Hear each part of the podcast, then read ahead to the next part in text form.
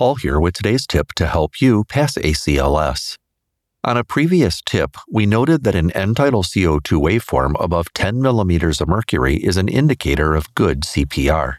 Waveform capnography is also used in ACLS as a way to confirm placement of an endotracheal tube, identify return of spontaneous circulation, and during post arrest care.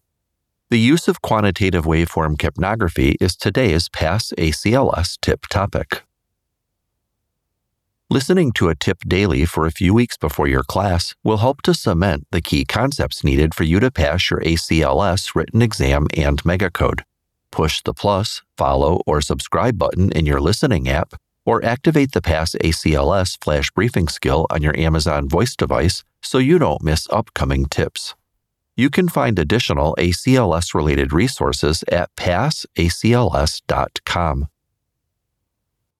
Remember that we can use quantitative capnography to measure exhaled carbon dioxide when using a bag valve mask device and a basic airway. If we're performing rescue breathing on a patient that isn't breathing but has a pulse, we should see an end tidal CO2 of 35 to 45 millimeters of mercury. If the CO2 suddenly drops, we should check a carotid pulse and the ECG. If there's no pulse, we'll immediately begin CPR starting with chest compressions. If the rhythm is V-fib or V-tach, we'll deliver a shock as soon as possible. If the rhythm is PEA or asystole, we'll administer 1 milligram of epinephrine as soon as an IV is established. We should administer 100% oxygen by attaching supplemental O2 running at at least 10 liters per minute and use a BVM with a reservoir for every patient in cardiac arrest. We can use waveform capnography to measure CO2 with or without an advanced airway. If the CPR coach or another member of the team notices a peak wave less than 10, they should speak up and give critical feedback to the compressor and ventilator. Based on this objective feedback, it's likely time to change positions. Maintaining fast and deep chest compressions for at least 80% of the time during cardiac arrest is our goal, and chest compressions are physically demanding, so changing positions every two minutes or five cycles is a good practice if you have the staff available to do so. In addition to auscultation of bilateral lung fields in the epigastric area, waveform capnography is an additional method that should be used to confirm endotracheal tube placement. If there is no wave on ventilation, the tube should be repositioned to obtain a wave or be removed.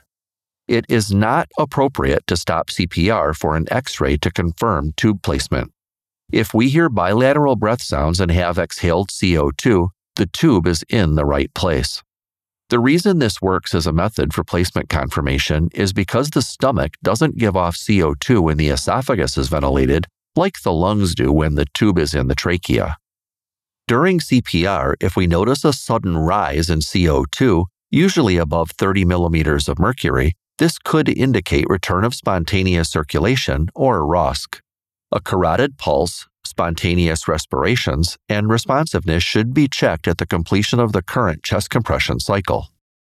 Once ROSC is obtained, we should balance our ventilation rate, tidal volume, and O2 concentration to maintain a pulse ox of 92 to 98% and an end tidal CO2 of 35 to 45 millimeters of mercury. Remember, pulse ox isn't accurate unless the capillary bed is being perfused. So ensure the patient's systolic blood pressure is above 90 millimeters of mercury and the pulse on the pulse ox matches the ECG or a palpated pulse rate. Small changes to ventilation rate, tidal volume, and O2 concentration can have significant effects on a patient's oxygen, carbon dioxide, and pH. In the inpatient environment, management event settings is usually a collaboration between respiratory therapy and the physician managing post arrest care. Pre hospital professionals and those working in areas without physician direction should follow your local protocols, policies, or SOPs and only perform skills within your scope of practice. If you found today's tip on waveform capnography helpful, consider giving back via the secure link in the episode notes or take a few seconds to leave a five star review. I'm here to help you pass ACLS. Thanks for listening and good luck with your class.